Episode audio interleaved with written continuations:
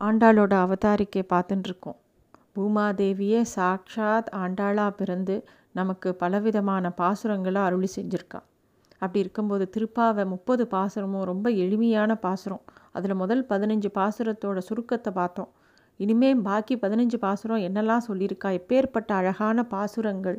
எவ்வளோ அழகாக அந்த தமிழை அந்த தமிழை கேட்கலாம். எவ்வளோ தடவை கேட்டாலும் அந்த தமிழ் இன்னும் இன்னும் இனிமையாகவே இருக்கும்.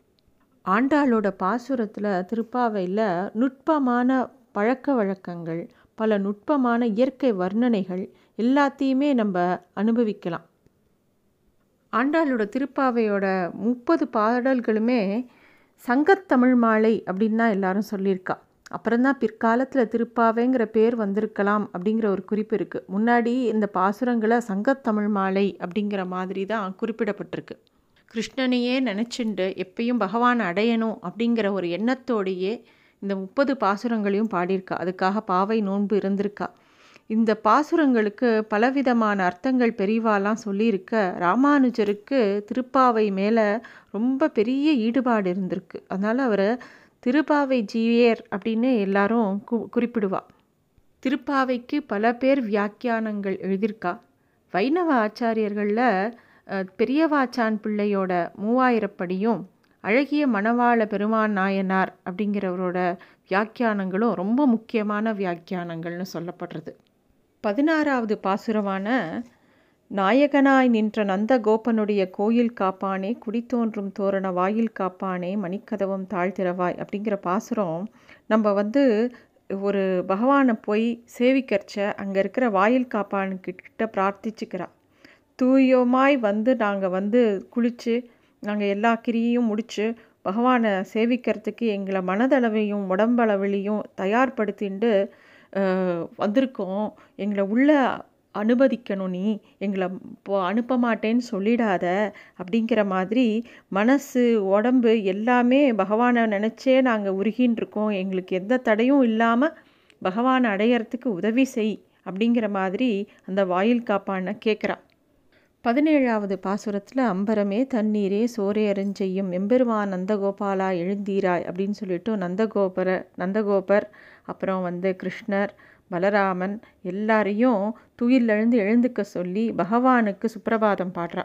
பதினெட்டாவது பாசுரமான உந்துமலக்கு உந்து மதக்களிற்ற நோடாத தோல்வழியன் நந்தகோபாலன் மருமகளே நப்பின்னாய் நப்பின்னாய்ங்கிறவ வந்து நந்தகோபருடைய உறவுக்கார பொண்ணு. அவளை தான் வந்து கிருஷ்ணருக்கு வந்து அவளை கல்யாணம் பண்ணி வைக்கிறதுக்காக தான் ஏழு காளைகளை அடக்கி அவர் கல்யாணம் பண்ணிக்கணும் அப்படிங்கிற மாதிரி ஒரு போட்டி கூட இருக்கிறதா பாகவதத்தில் வரும். இந்த நப்பின் நாய்கிட்ட வந்து இயற்கை காட்சிகளை எடுத்து சொல்லி கதவை திறக்க சொல்லி கேட்குறா ஆண்டாள். பத்தொம்போதாவது பாசுரம் குத்து விளக்கெரிய கோட்டுக்கால் கட்டின் மேல் மெத்தென்ற பஞ்ச ஜெயனத்தின் மேலேறி அந்த பாசுரத்தில் பெருமாளும் பிராட்டியும் சேர்த்தி காட்சியை பற்றின பாசுரம் இது. சரணாகதி தத்துவம் அப்படிங்கிறது ராமானுஜர் வந்து கத்தியத்திரயம்னு சொல்லிட்டு ஸ்ரீரங்கத்தில் பெருமாளுக்கு சேர்த்தி நடக்கிறச்ச பங்குனி உத்திரத்தன்னைக்கு சேர்த்தி நடக்கும். அப்போ வந்து கத்தியத்திரியம்னு மூணு கத்தியம் பண்ணார். ஸ்ரீரங்க கத்தியம் வைகுண்ட கத்தியம் சரணாகதி கத்தியம்னு மூணு கத்தியம் பண்ணுறார் அதில் இந்த சரணாகதி கத்தியம் வந்து பெருமாளையும் பிராட்டியும் சேர்த்து இருக்கிறச்ச பண்ணக்கூடிய ஒரு சரணாகதி தான் பலித்தம். அதுக்கு பூர்வாச்சாரியர்கள் நிறைய குறிப்புகள் அதை பற்றி எழுதியிருக்கா. அந்த மாதிரி சேர்த்தியோட விளக்கத்தை சொல்லக்கூடிய பாசுரம் இது. இருபதாவது பாசுரம் முப்பத்து மூவர் அமரர்க்கு முன் சென்று கப்பம் தவிர்க்கும் கலியே துதிலழாய் அப்படிங்கிற பாசுரம்.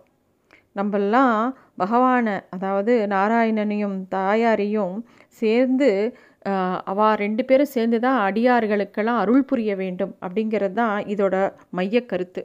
இதுக்கடுத்த வர பாசுரங்கள் இருபத்தொன்னுலேருந்து முப்பதாவது பாசுரம் வரைக்கும் பகவானோட சரணாகதி பகவானை சரணாகதி பண்ணுறதுக்கு அஞ்சு அங்கங்கள் இருக்கிறதா சொல்லுவாள் அந்த அஞ்சு அங்கங்கள் என்னென்னா ஆணுகூல்ய சங்கல்பம் பிராதிகூல்ய வர்ச்சனம் மகா விஸ்வாசம் கார்பண்யம் கோபத்ருவ வர்ணம் அப்படிங்கிற மாதிரி அஞ்சு விஷயங்கள் சொல்லியிருக்கு. அந்த அஞ்சு விஷயங்களை தான் இந்த இருபத்தோராவது பாசுரத்துலேருந்து ஆரம்பித்து முப்பதாவது பாசுரம் வரைக்கும் அவள் எடுத்து சொல்கிறா ஆண்டாள். இருபத்தொன்னாவது பாசுரம் ஏற்றங்கடங்கள் எதிர் எதிர்பொங்கி மீதளிப்பன்னு ஆரம்பிக்கும். அதில் கடைசி லைன் வந்து ஆற்றது வந்து உன் அடி பணிந்து அப்படிங்கிறது என் கையில் ஒன்றுமே இல்லை அதை நான் உணர்ந்துட்டேன் என்னோட எண்ணங்கள் எல்லாத்தையும் எல்லாம் நான் அப்படிங்கிற அகம்தை ஒழிஞ்சு உன்கிட்ட தான் நாங்கள் வரோம் உன்கிட்டயே வந்து சரணாகதி பண்ணுறேன் அப்படிங்கிறது இந்த பாசுரத்தோட அர்த்தமாக சொல்லப்படுறது. இதுதான் சரணாகதியில் முதல் அங்கம். இருபத்தி ரெண்டாவது பாசுரம் அங்கன்மா ஞாலத்தரசர் அபிமான பங்கயமாய் வந்து நின் பள்ளிக்கட்டிற்கீழே அப்படின்னு ஆரம்பிக்கும். இதில் வந்து அபிமான பங்கயமாய் வந்து எங்களது அகங்காரங்கள் எங்களோட அகங்காரங்கள் விரோதிகள் இதெல்லாம் வந்து வெளியில் கிடையாது. என் மனசுக்குள்ளேயே இருக்கு இல்லையா?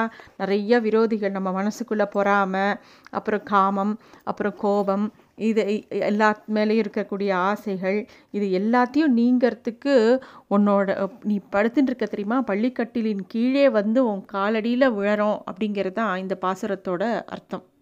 இருபத்தி மூணாவது பாசுரம் வந்து மாரிமலை முழஞ்சில் மண்ணி கிடந்துருங்கும் அப்படின்னு ஆரம்பிக்கும். இது வந்து இந்த சரணாகதி தத்துவத்தில் கோபத்ருவ வரணம் அப்படிங்கிற ஒரு விஷயத்த எடுத்து சொல்கிறது அதாவது நீ தான் எங்களை காக்கணும். நான் உன்னை தான் என் மனசில் வரிச்சுன்னு இருக்கேன் நாங்கள் வந்த காரியத்தை ஆராய்ஞ்சு நீ தான் அருள் புரியணும் அப்படிங்கிறது தான் இந்த பாசுரத்தோட அர்த்தம். இருபத்தி நாலாவது பாசுரத்தில் ஆண்டாள் வந்து பகவானை போற்றி பாடுறா. அன்றி உலகமளந்தாய் அடை அடி போற்றி சென்றங்கு தென்னிலங்கை சிற்றாய் திரள் போற்றி பொன்றச்சகடம் உதைத்தாய் புகழ் போற்றின்னு போற்றி போற்றின்னு ஒவ்வொரு விஷயமா எடுத்து சொல்லி போற்றி பாடுறா பெருமாளை. இதில் வந்து சரணாகதி தத்துவத்தில் இருக்கக்கூடிய அனுகூல்ய சங்கல்பம் அப்படிங்கிற ஒரு விஷயத்தை எடுத்து சொல்கிறதா சொல்லப்பட்டிருக்கு. உன்னை பாடுறதையும் போட்டுறது மட்டும்தான் எங்களுக்கு தெரியும். அதை தான் நாங்கள் பண்ணுறோம் எங்களை நீ ஏற்றுக்கோ அப்படிங்கிறாவோ இருபத்தஞ்சாவது பாசுரம் ரொம்ப அழகான பாசுரம். கிருஷ்ணரோட அவதாரத்தை அப்படியே சொல்லக்கூடிய பாசுரம். ஒருத்தி மகனாய் பிறந்து ஓரிரவில் ஒருத்தி மகனாய் ஒழித்து வளர அப்படின்னு ஆரம்பிக்கக்கூடிய பாசுரம். சரணாகதி தத்துவத்தில் பிராதிகூல்ய வர்ச்சனம் அப்படிங்கிற ஒரு தத்துவத்தை எடுத்து சொல்கிறது அதாவது உனக்கு அனுகூலமாக தான் இருக்கும். பிரதி பிரதிகூலமாக நாங்கள் இருக்க மாட்டோம். கம்சனை மாதிரி நாங்கள் இருக்க மாட்டோம். நீ வந்து உங்கள் உன்னையே நினச்சிண்டு உன்னையே சரணாகதி பண்ணிட்டு ஒன்று ஒன்றை தான் நீ தான் எங்களுக்கு முக்கியம் அப்படின்னு எடுத்து சொல்லக்கூடிய ஒரு பாசுரம் இது. இருபத்தாறாவது பாசுரம் மாலே மணிவண்ணா மார்கழி நீராடுவான் அப்படிங்கிற பாசுரம் பெரிய பெரிய மகான்கள்லாம் என்ன பண்ணுவா? பகவானையே நினச்சிட்டு பகவானுக்கு விருப்பப்படக்கூடிய செயல்களையே பண்ணின்னு இருப்பா இரண்டு அவளை பின்பற்றினாலே போதும். நம்மளும் பகவானுக்கு பிரிய பிரியனா ஆயிடுவோம். இந்த இருபத்தாறாவது பாசுரம் மகா விஸ்வாசம் அப்படிங்கிற ஒரு விஷயத்த சொல்கிறது இது ரொம்ப முக்கியம். இந்த மகா விஸ்வாசங்கிறது பகவான் ஒருவனே நாராயணனே நமக்கே பறை தருவான்கிற மாதிரி அவன் ஒருவன் தான் நமக்கு கதி அப்படிங்கிறது நம்ம மனசில் நல்லா நிறுத்திக்கணும். நம்ம வந்து பெரிய பெரிய அடியார்கள்லாம் இருப்பா. அவளையும் விரும்பி அவருடைய பகவானுடைய அடியார்களையும் விரும்பி நமக்கு பகவான் தான் நம்மளை ரட்சிப்பான் அப்படிங்கிறத நம்ம திடமாக நம்பணும். எவ்வளோ கஷ்டம் வந்தாலும் பகவான் இருக்கான் பார்த்துப்பான் அப்படிங்கிறத ரொம்ப ஸ்ட்ராங்காக மனசில் வச்சுக்கிறது தான் அந்த மகா விஸ்வாசம். வேறு எந்த விஷயத்தை பற்றியுமே நம்ம சிந்தனையில் கவலையே பட வேண்டாம். பகவான் ஒரு விஷயத்தை கொடுக்குறானா ஒரு கஷ்டத்தை கொடுக்குறானா அவனை நோக்கி நம்ம நினைக்கிறதுக்கு உண்டான விஷயத்த தான் பக்கம் இழுத்துக்கிறான் அப்படின்னு அர்த்தம். அப்படிங்கிறது தான் இந்த மாலே மணிவண்ணா இது ரொம்ப அழகான ஒரு பாசுரம். இருபத்தேழாவது பாசுரமும் இருபத்தெட்டாவது பாசுரமும் என்னென்னா இருபத்தேழாவது பாசுரம் கூடாரை வெல்லும் சீர் கோவிந்தா உன் தன்னை பாடி பறை கொண்டு யாம் பெறும் சம்மானம்ங்கிற பாசுரம். இதில் வந்து நாங்கள் எப்பயுமே ஒன்றையே நினச்சிட்டு இருக்கோம் இந்த சரீரம் எதுக்கு இருக்குது பெருமாள் வந்து எதுக்கு இந்த சரீரத்தை கொடுத்துருக்கா? இந்த ஆத்மாவை ஜீவாத்மாவை ஒரு சரீரத்தில் வச்சு இந்த பூலோகத்துக்கு அனுப்பிச்சிருக்காருன்னா பகவானோட கைங்கரியத்தை பண்ணுறதுக்காக தான் அனுப்பிச்சிருக்கார். எந்த ஒரு விஷயம் அது எதுவாக வேணால் இருக்கலாம். ஒரு பூ தொடுக்கிறதா இருக்கலாம். எதுவாக இருந்தாலும் பகவானுக்கு ஒரு ஆத்ம சமர்ப்பணம் பண்ணி அவனுக்காகவே இந்த உடம்பை உழைக்கணும். அதுதான் வந்து அதோட நோக்கமாக இருக்கணும். ஒரு பிரசாதம் பண்ணினா கூட அது பகவானுக்கு நைவேத்தியம் பண்ணிட்டு தான் நம்ம சாப்பிடணும். எல்லாமே பகவானுடைய சிந்தனையோடையே இருக்கணும். கறவைகள் பின் சென்று காணம் சேர்ந்துன்போம் அறிவொன்றும் இல்லாத ஆய்குலத்து உந்தன்னை அப்படிங்கிற பாசுரத்தில் நாங்கள் அறிவே இல்லாதவர்கள். நாங்கள் எதுவுமே எங்களுக்கு தெரியாது. எங்களுக்கு ஞானம் கிடையாது. பக்தி கூட அப்பப்போ சந்தேகம் வந்துடும் நமக்கு. நம்ம இப்படிலாம் பண்ணுறோமே நமக்கு எதுவுமே நடக்கலையே அப்படிங்கிற மாதிரிலாம் நமக்கு தோணும். அதனால தான் நம்மளை பெரியவாள்லாம் என்ன சொல்லியிருக்காங்கன்னா கைங்கரியத்தில் ஈடுபடுத்திக்கோங்க. ஏதாவது ஒரு காரியம் நல் காரியம் சத்காரியம் பகவானுக்கு சம்மந்தப்பட்ட காரியத்தில் நம்ம வந்து நம்மளை ஈடுபடுத்திகிட்டே இருந்தோம்னாக்கா அது பகவானை சென்றடையறதுக்கு ரொம்ப சுலபமான வழி. எப்படி சரணாகதி சுலபமான வழியோ கைங்கரியம் பண்ண பண்ண நம்ம மனசு பக்குவப்படும் அப்படின்னு இந்த பாசுரத்தில் எடுத்து சொல்லியிருக்கா. இருபத்தொம்போதாவது பாசுரம் சிற்றஞ்சிறுகாலை வந்துன்னை சேவித்து உன் பொற்றாமடியை போக்கும் பொருள்கேளாய். இந்த பாசுரம் வந்து எற்றைக்கும் ஏழேழ் பிறவிக்கும் உந்தன்னோடு உற்றோமே உனக்கே நாமாட் செய்வோம்னு சொல்லுவாள் அதாவது நம்ம எல்லாருமே ஸ்ரீமன் நாராயணுடைய தாச பூதர்கள் நம்மலாம் பகவானுடைய பகவானுக்கே சொந்தமானவா? அவரையே நினச்சிட்டு அவரையே அடையணுங்கிறது தான் நோக்கமாக இருக்கணும். அதுதான் இந்த பாசுரத்தில் சொல்கிறா எத்தைக்கும் நிழல் பிறவிக்கும் பகவான் நம்மளை விடவே மாட்டார் நம்மளும் பகவானை விடவே கூடாது. இது எப்பேற்பட்ட சம்பந்தம்? இந்த ஜென்மா சம்பந்தமா? பல ஜென்மாக்களுக்கு நம்ம ஒவ்வொரு ஜென்மாவும் எடுக்கிறதே அவரை நோக்கி அவரை நோக்கி போகிற பயணம்தான் அது. ஸோ அதை தான் இந்த பாசுரத்தில் சொல்லியிருக்கா. கடைசி பாசுரம் வங்கக்கடல் கடைந்த மாதவனை கேசவனை திங்கத் திருமுகத்து சேழியார் சென்றிரஞ்சி அப்படிங்கிற பாசுரம். இந்த படைப்புக்கு காரணமன் யார்? நம்ம பகவான் தான். படைப்புக்கு முற்பட்டவனும் அவன்தான் அவன் வந்து ஏக வஸ்து. ஆனால் அவனுக்கு எத்தனை திருநாமங்கள்? ஒன்றா ரெண்டா? எப்பேற்பட்ட திருநாமங்கள்? அந்த மாதிரி எல்லா நாமங்களையும் கூப்பிட்டு அழைக்கிறா ஆண்டாள். எப்பயுமே ஸ்ரீ வைஷ்ணவத்தில் சொல்கிறது உண்டு. அதோட பலன் என்ன? பகவானை அடையறதுக்கு உண்டான பலனே பகவான் தான். அதனால் இந்த முப்பது பாசுரங்களும் சேவிக்கிறவா எல்லாருக்குமே இந்த வேதத்தோட சாரமான இந்த திருப்பாவையை சேவிக்கிறவா எல்லாருக்குமே எல்லா சகல விதமான பலன்கள் கிடைக்கும். அதாவது பகவானே கிடைப்பான் அப்படிங்கிறது தான் அதுக்கு அர்த்தம்.